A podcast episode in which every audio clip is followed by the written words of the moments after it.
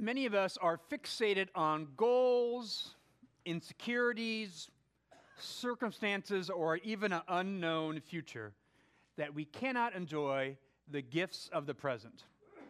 Some of us are focused on our regrets and our mistakes of our past that we cannot enjoy the gifts of the present. And yet, there's even some of us that are so focused on the present moment that we forget what God has done and what God has promised He will do to actually enjoy the moment. And Jesus calls us to enjoy the present reality.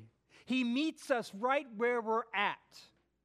It's not of, hey, I will come or I have come. It's, I'm with you right now.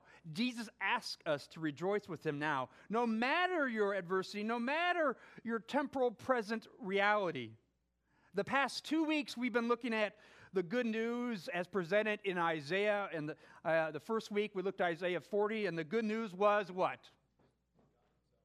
God Himself, right? God is the good news. Or behold your God. And, and last week we looked at Isaiah 52, and the good news is your God reigns right now. The good news has a future promise and a future reality, but it also has a present reality and a proclamation to the people, to us, to the people Isaiah was presenting it to, to Judah. Hey, God is present right now to the people of Judah. God is present right now. Your God reigns right now. Hear that in your life right now. God is present in your circumstance, in your moment, right now. And He also is sovereign in that moment as well. The good news never, never wavers, it doesn't change. Today in Isaiah 61, we hear the good news is that we are free, forgiven, and we get to rejoice in that today. Today. Oswald Chambers, in his uh, uh, book, The Moral Foundations of Life, says this The Spirit of God is always the spirit of liberty. The spirit that is not of God is the spirit of bondage, the spirit of oppression and depression.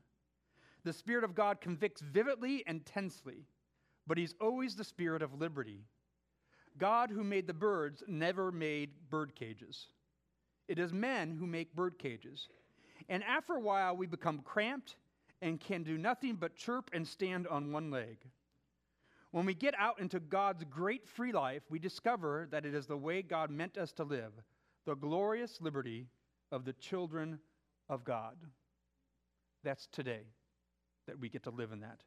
Brothers and sisters, the good news is that you are free and forgiven right now. And no one can take that away from you. No government, no individual. You are free and forgiven right now. Today is the day to celebrate, rejoice, and relish in that freedom. In John 8 36, Jesus says, So if the Son sets you free, you will be free indeed. Jesus, the servant of God, brings joy to the free and forgiven today. Isaiah 61, 1 through 2. You, you heard this already from Jody. Let's hear it again. The Spirit of the Lord God is upon me because the Lord has anointed me to bring good news to the poor. He has sent me to bind up the brokenhearted, to proclaim liberty to the captives, and the opening of the prison to those who are bound, and to proclaim the year of the Lord's favor and the day of vengeance of our God, and to comfort all who mourn. Now, some of you might recognize this from the Gospel of Luke. Jesus actually quotes this, these two verses. When he enters into the synagogue in Nazareth, he opens up the scroll of Isaiah, and he, as he announces his public ministry, these are his first words. He says, The Spirit of the Lord is upon me. I'm anointed. I'm here to bring good news to the poor to bind up the brokenhearted, to proclaim liberty to the captives, to open up the prisons, uh, uh, uh, freeing the prison of those who are bound, to proclaim the year of the Lord's favor. This is Jesus' public ministry. for the people of Jesus' time, this good news Jesus was presenting right now, this is true. Now is the year of the Lord's favor. For the people of Isaiah, Isaiah is saying, listen, there is a time coming when it will be the year of the Lord's favor. There's a time coming when, when the people of Isaiah, right, Judah, they were fearing the incoming Assyrian army. There's a prophecy. This is about they are going to be captive in Babylon and then they're going to be set free as well too. And in some ways it's fulfilled right when they are freed from the exile and returned from babylon that this is the year of the lord's favor. And jesus says no no now now is the full fulfillment of the year of the lord's favor when jesus comes. We are living in freedom from the cap from our captivity. From for the people of judah it was literal captivity from oppressors. Babylon but the oppressor of us, that Jesus frees us, is from sin. Sin, the ultimate oppressor. He says, Now you are free and you are forgiven. This internal captor. Isaiah 48 through uh, 61 here is, is a, uh, there's f- four poems of the suffering servant. This prediction that he pierced for our transgressions, as you might remember in one of those poems. And, and many scholars, since Isaiah 61 is the fifth poem of the suffering servant. And so here it is Jesus proclaiming, I am the suffering servant. It is me that fulfills Isaiah 61. And he makes clear what his role is. Did you hear his role? The servant's mandate in Isaiah 61 is the Lord, Spirit of the Lord is upon him. He has a mandate that God's Spirit is upon him. And the servant's motivation the Lord has chosen me, has anointed me, has picked me for this task. And the servant's method, method what is Jesus' method? Is to preach, to proclaim, to make clear. And the servant's market, who is he proclaiming to? Poor, brokenhearted, captives, those who are bound. And I just want you to understand here is poor doesn't just mean literally financially poor. But throughout scripture, poor often refers to those that are captive by sin. Poor being synonymous oftentimes in Isaiah and even when Jesus talks about God's people, those that are being oppressed. He speaks to the poor. Poor because they are held captives by sin and the consequences of sin. And what is the servant's message? It's good tidings, it's good news. And what is that good news? It's the year of the Lord's favor. And he's going to bring redemption to those people. And how is that redemption talked about? This was one a really fascinating thing. Redemption is talked about in Isaiah 61 and in Jesus' public ministry in the context of the year of Jubilee. That's what the year of the Lord's favor is. It's the year of Jubilee. Now, I, I, just to backtrack for a second here, is there's a of mandate, motivation, method, market, and message. Here's the interesting thing we are all invited into this as servants. You and I are called to be like Jesus, not in the capacity in which he can free and forgive people by the cross, but in his way of life. So, the servant's mandate, the Spirit of the Lord is upon us, is it not? The Spirit of the Lord has chosen you, has He not? The, the method to which we are to proclaim is to preach, to, to tell people verbally the good news. And who are we to tell? The poor, the brokenhearted, those that are captive, those that are bound, those that are held captive by sin. And what is our message? Good news. And what is the message of good news? It is the year of the Lord's favor. It is the year of Jubilee. Let me explain the year of Jubilee in more detail. Leviticus 25:10 says, "And you shall consecrate the 50th year and proclaim liberty throughout the land to all its inhabitants. It shall be a jubilee for you, when each of you shall return to his property, and each of you shall return to his clan." Now, jubilee is a concept of the ultimate Sabbath. So in, in Scripture, there's kind of three different kind of Sabbaths that are presented. The first one is a weekly Sabbath a weekly Sabbath which highlights and points to eternal rest, but one day a week for rest. And who's that rest for? People. That weekly rest is for people. And then there's this seven years of Sabbath rest for the land. So every seven years, you're supposed to let the land rest and let it go fallow and don't grow anything on that. And what's the reason for that? Who rests in that? It's the land. The land, creation, needs to rest. Now, you can put some scientific things like, oh, this is important that we have rest and all that. But here's what why God institutes Sabbath. God institutes Sabbath is not saying one year is more important than all the other years, or one day is more holy than all the other days. It's actually kind of highlight that all the days are holy. Every moment is holy. And every moment ought to be a day of rest that you are with God. It's to remind us of this central fact. And then there is a third Sabbath, which is the Jubilee years. So the end of seven cycles of seven Sabbath years, which is, do your math, 49, right? Seven being a number, a, a, symbol of perfect number. So seven times seven, this kind of perfect symbol of nothing. That at the 50th year, after those seven times seven years, there is to be a jubilee, a celebration, a ultimate Sabbath. Now, which is interesting is that in Scripture it talks about this mandate upon God's people. Nowhere in our history or in Scripture does it actually show that God's people ever actually observed the Jubilee. Nowhere does it actually, we actually don't think they ever did. They actually never follow God's commands, which is kind of interesting in this. But here's what the Jubilee is, and this is that at the 50th year, all those who were indentured servants, slaves, were set free. Their debt was paid. They were no longer slaves or indentured servants, they were free. No payment had to be done. It was done. And then your debt was paid off. Gone. Financial freedom. And then the land, if it was returned to you, because the land was parceled out by tribes, and if you had land and you had to sell off for debt, it was given back to you, restored to you. This is a symbol of years of freedom, a year of freedom and forgiveness, a year of joy of living in that freedom and forgiveness. All this is the point. This is the ultimate jubilee. That this is what God does because all those things are God's gifts to his people.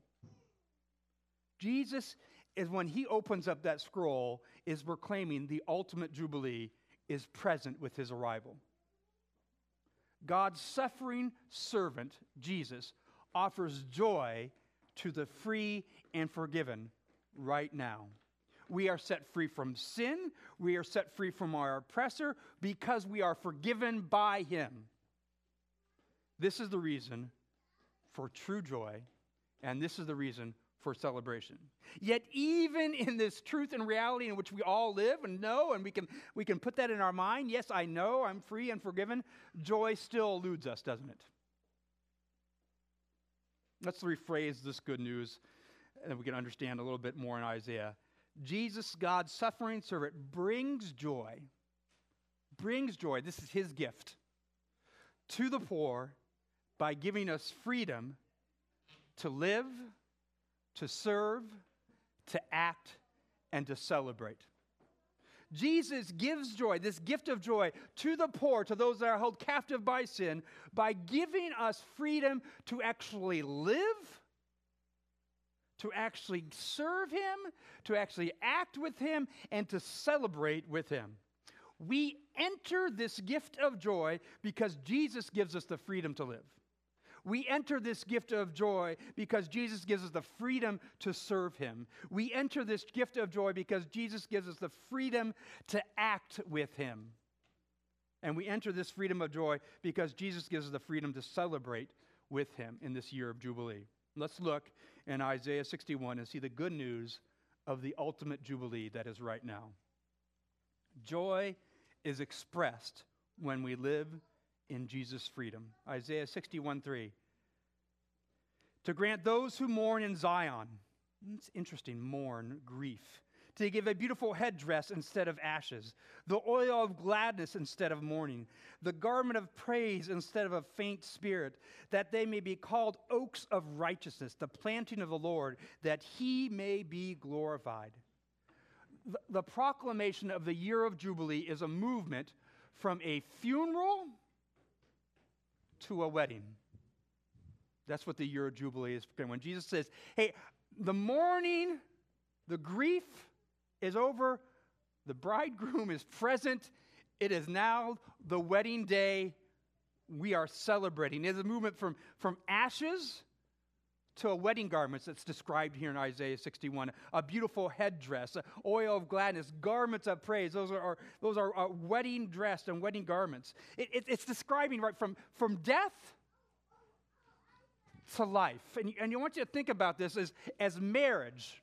This is what Jesus is putting on. As marriage is a symbol, a day of celebrating. Why is it a day of celebrating? Because two become one. A new one. It's a new person. It's new life. A wedding day is about celebration of a new life that God joins together. And we have a party. We celebrate at weddings. And previously in Isaiah chapter 5, God disciplines his people because they were bad fruit, because they weren't living out his spirit. Now, because of what Jesus has done, what does it say? God has planted us like oaks of righteousness. It's no longer trees that bear bad fruit, but we are a sturdy oak of righteousness. We, we are the beautiful provision of God. I just want you to comprehend that. God is saying, like, you were once trees that produce bad fruit, and therefore you were put in exile. But now, because I have freed you from sin, you are oaks of righteousness, and you are the provision of our God. I want you to think about as, as the people returned from exile from Babylon, they came from the north, that was the path. And they had to go through the beautiful forests that they hadn't seen for a long time, the cedars of Lebanon.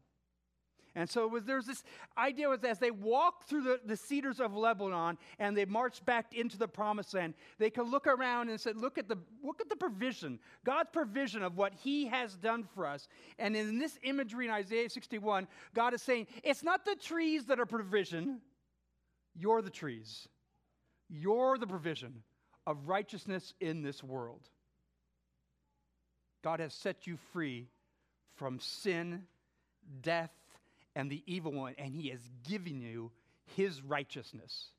And we are free to live in that reality. We are free to live in His righteousness, this new life in which we are now married, united with Christ. So here's the thing about uh, marriage there are times of grief, there are times of struggle, there are times of happiness. And here's what can happen in all that joy. I want you to think about joy for a second. Joy is not happiness. Joy is not happiness. Joy is an emotion that exists in the past, present, and future. It can't not just exist in the present. Joy doesn't just happen because, oh, this is a happy moment, I have joy. Joy actually exists because you can remember things in the past that you can recall. And you can remember the promises that will exist in the future. And so, no matter the present reality, you can live in joy, which doesn't mean, ha ha. It can mean because I'm living in the past, present, and future right now. I can do that. So you think about when we live with joy with God, we can actually live because we recall what has he done in the past for me, for his people. What has he promised to do? Because there is times when we're going to waver. When life doesn't seem happy or joyous or good in that moment, but if we can hold on to the past, and we can recall what he says that promises the future, we can recall and live in that joy no matter the circumstances. And that's what he's calling to you. I want Jesus is trying to say, you are free today. You are forgiven today. Live in that freedom. Joy is expressed when we live in Jesus' freedom. Joy is expressed when we serve in Jesus' freedom. Verses 4 through 7. They shall be they shall build up the ancient ruins. They shall rise up the former devastations. They shall repair the ruined cities, the devastations of many generations. Strangers shall stand and tend your flocks. Foreigners shall be your plowmen and vine dressers. But you shall be called the priest of the Lord. They shall speak of you as ministers of our God. You shall eat the wealth of the nations, and in your their glory you shall boast. Instead of your shame, there shall be a double portion. Instead of dishonor, they shall rejoice in their lot. Therefore, in their land they shall possess a double portion. They shall have, have everlasting joy. When we are free to live, no longer enslaved to death and sin, we actually are then free to serve. When we understand that we are, are free to live in our righteousness that God gives us, we are then actually free to serve, which is kind of interesting. Righteousness precedes servanthood. Such an important concept. Righteousness precedes servanthood, meaning you don't come to God and say, Hey, I'm going to serve and give to you, and that's going to make me a more righteous person. It's not how it works. God comes to you, gives you what you need, your righteousness, and then He invites you to serve. He invites you to serve. It's not like you come to God and say, Hey, can I serve you? Can I worship you? He gives you His righteousness first. This is, this is grace before works. Works flow out of a life of faith. In verse 3, we are, we are shown that we are made righteous, that God makes us righteous. And then in verse 6, right, we are then called ministers of God, priests of God. We are a, a royal priesthood in, united with Christ. Priests to serve who? Gentiles, outsiders, marginalized, those that don't know God. That's what Gentiles mean. We are priests of the living Lord. We are, what do priests do? They're mediators. They introduce people. They, hey, let me introduce you to Jesus. This is what our royal priesthood does. This is what we are called to do to outsiders, to those that don't know Jesus. This is our call. We're free to serve him in this way. And notice the servant. What does it say in this? What our service is? To rebuild the ancient ruins, to raise up the former devastations, to repair the cities. It's talking about restore the land and the temple and the city of Jerusalem. That's a metaphor. That is a metaphor because what we know is that there were eventually going to be a new city, a new Jerusalem, a new heavens. What does that metaphor point to? Who are we, who are we to restore? We are to, we are, New Testament taught we are to seek and save the lost. We are to restore people because people are the temple.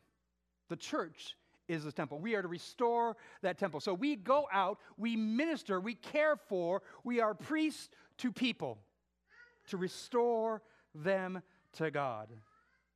Joy evades and eludes us when we don't see our actions and don't see our vocations all of them, all of our actions, and all of our vocations as being part of our priesthood.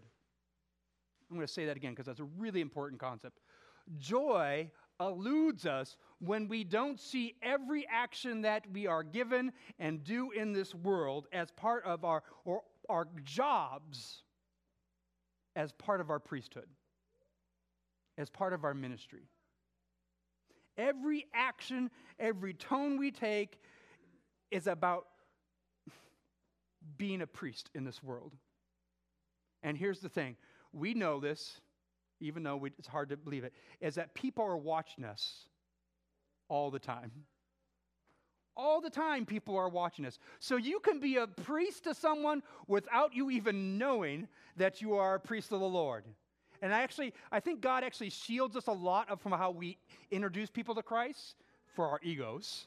But there's a lot of ways that we have a dramatic impact on people by ways we don't even know, by the ways that we just day in and day out, because every action is an action of our calling to be a priest. We allow ourselves to enter into the joy of God when we see all of our actions, all of our lives, all of our jobs as a service to God. And so, wh- what we have to do a little bit is break down this barrier of, this, of the sacred and secular. of, or uh, in the church, the clergy uh, uh, versus the laity, right? We're all priests. We're all called to this high calling. Just because I serve as a pastor doesn't make me more of a priest than you. And in fact, many ways, you are more of a priest because you encounter people more than I do, maybe. My job is mostly with his people. Not all of it, because I know not all, everyone in here is God's child yet. Everywhere, everywhere we are a priest. And we enter that joy when we put our mind around it that this is our calling, that God has invited us into it in every action. We are living in the year of Jubilee right now. And the way the New Testament would call that, we are living the kingdom of God right now. Joy is expressed when, when we live in Jesus' freedom, when we, when we serve in Jesus' freedom, and when we act in Jesus' freedom, which you might think, hey, that is similar to serve. But let me let's uh, differentiate a little bit. 8 through 9, verses 8 through 9. For I, the Lord, love justice. I hate robbery and wrong. I will faithfully give them the recompense, and I will make an everlasting covenant with them. Their offspring shall be known among the nations, and their descendants in the midst of the peoples. All who see them shall acknowledge them, and that they are offspring the Lord has blessed. The personal righteousness in verse 3 that Christ gives is expressed outwardly in our character. It's not just to be given to us to keep to ourselves. God gives us his righteousness, and I just get to hoard it and love it and keep to myself it's right. No, no. He gives us righteous. Righteous by its very nature is expressed outwardly. So righteous servants will act justly socially. We will act justly in relationship and community and uh, as a priest. Because verse 8, we are representatives of the everlasting covenant. And the first thing it says here is God loves justice. It's who he is. Justice and uh, righteousness in scripture is that it's the same word oftentimes. And so when we talk about righteousness here, we like to more put in the context that righteousness is God's character. Justice is God's character. It is who he is. And so when he gives us his righteousness, he's giving us this character of justice and righteousness. And we're ever representatives of this everlasting covenant. And what's fascinating here is the solution to the injustice of the world is God's covenant. The solution to every injustice in the world is God's promises. And what's God's promise? It's evidently who He is. The good news Behold your God. God reigns. I want you to think about this. So if you if you in if that is solution to all the justice in which he invites us, therefore we can see that justice and that character, that promise lived out in the past. We can see it as a promise that how it's going to be manifested in the future, and then we can celebrate and live it out in the present in that joy. God's covenant, which is grace and love and mercy all of Isaiah 61 is put into the context of, of marriage and a wedding and a celebration. And this is one of the first things I tell a couple when they come in for premarital counseling or marital counseling, when they talk about is that ma- your marriage is not about you. Your marriage is actually not about your relationships, although we might have to work on relational things. Your marriage primarily is a reflection of God's covenant and it is your best evangelism tool. Now, don't get married because you want to evangelize better. That, that right, not starting off on the right foot on that marriage. But but essentially what marriage is is is you make promises on your wedding day and the rest of your life is that you live out those promises. This is what God does for us. God promises that our, when He unites us, this is what I have done and what I will do for you. No matter what you do, I will love you. No matter when you turn your back on me, I will love you and do these things. And He lives out His life to show us that. Now, we, of course, the story is that we turn our backs to God, we sin, God pulls us back, all those kinds of things. But that's the metaphor here, is that marriage living out grace and love for the world to see as priests in all things. It's our best evangelism to live out justly to each other. Verse 9, being well known, being a, a, above reproach with the Gentiles, those that are outside, the oppressed, the marginalized, that if God's people are well known and above reproach, that is a act and it is a ministry. How we talk, how we treat each other, how we treat those outside the church. Do you seek the well being of your city, as Jeremiah would say? Do you seek the well being of those that don't know God? Do you actually seek the flourishing of all humanity? That's the character of God. That is, that is justice lived out. This gift of freedom from sin and this gift of righteousness is meant to act out in this way where you are seeking and you are living out God's covenantal promises for all people. Will you be joyful when you live out the character of God, this, this new person which He's created us to be? And He's created us to live out that new person right now in this year of Jubilee. Joy is expressed when we, when we celebrate uh, the freedom of God and when we live in that, when we, when we serve in that, when we act in that, and when we celebrate in Jesus' freedom. Verses 10 through 11. I will greatly rejoice in the Lord. I, I hope you heard a lot of joy, a lot of rejoicing, a lot of joy in Isaiah 61. My soul shall exult in my God, for he has clothed me with the garments of my salvation. He has covered me with the robe of righteousness, as a bridegroom decks himself like the priest with a beautiful headdress, and as a bride adorns herself with her jewels. For as the earth brings forth its sprouts, and as a garden se- causes it when it is sown, it is to be sprouted up, so the Lord God will cause righteousness and praise to sprout up before the nations. Once again, it is moving from a, a funeral to a wedding, from death to life. And, and Jesus says these things not in moments, Isaiah says it, not in moments when there's a lot of joy to be expressed in the present tense. In the moment when Isaiah preaches it, they are fearful of a conquering Assyrian army. War is about to ensue. They're about to be. That they're promised Babylon is going to come and take over because of your sin. Jesus is preaching to the Israelites in the midst of being occupied by the most powerful force in the world, Rome.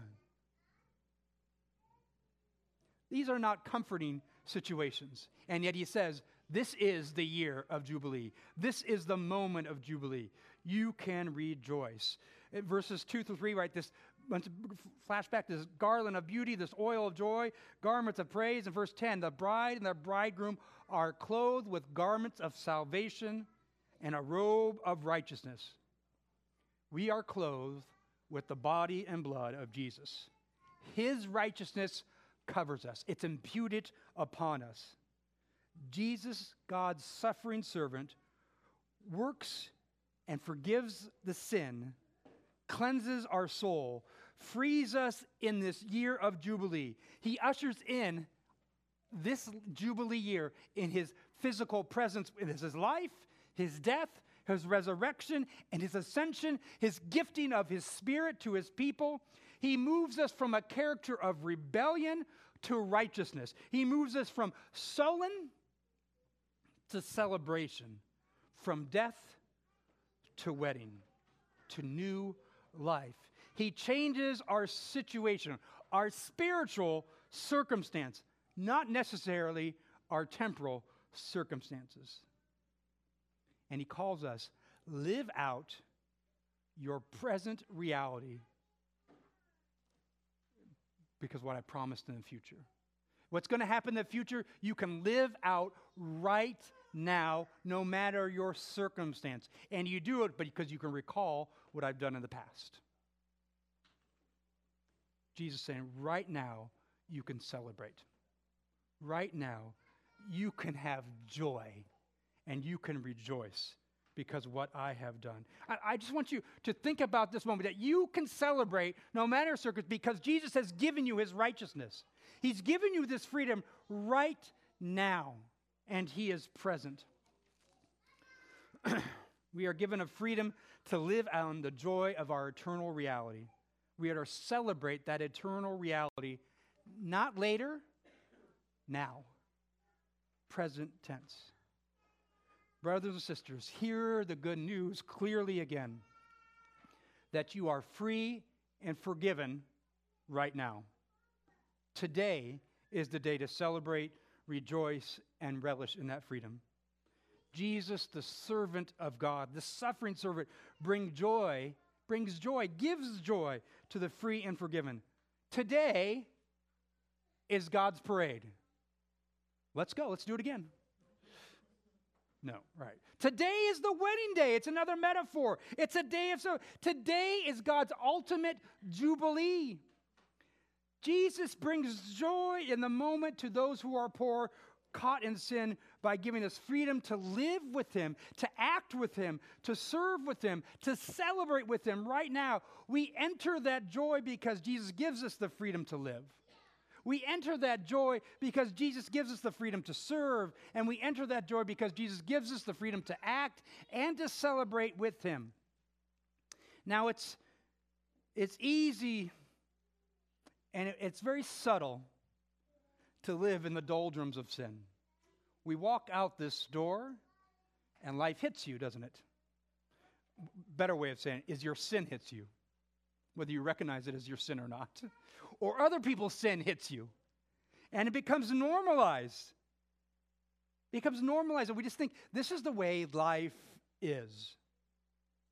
People that are sin, right? Active rebellion against God and his righteousness. And sometimes it's hard to recognize our sin or hard to recognize the sin of the world around us because it's normal, it's ordinary. And sometimes our lack of joy can be an indication for us. Sometimes. It could be indication that we forget that this is the year of Jubilee right now. What God has done for us right now. We forget what Christ uh, has done has promised to do, and that we forget that He's present right now with us right now, that He's changed our spiritual and our eternal circumstances. Now, I don't think the Bible is trite with joy. I don't think uh, I want to be trite would say, hey, just be joyful. Just be joyful because that's not a reality. Because sin sucks us down. Our sin, other sin, this world draws us down. But this is why this is why God speaks this in this moment to Isaiah, to Jesus, remember. Remember in the past what I have done. No matter your circumstance in the present, remember what I have going to do and remember your present reality and live in that joy. Someone needs to learn that joy right now. Part of living in that joy is learning to keep telling the truth to each other. To keep reminding to yourself and to each other what Jesus has done, what Jesus is going to do and his present reality, no matter what's going on in your life. Repeat it over and over again in your life.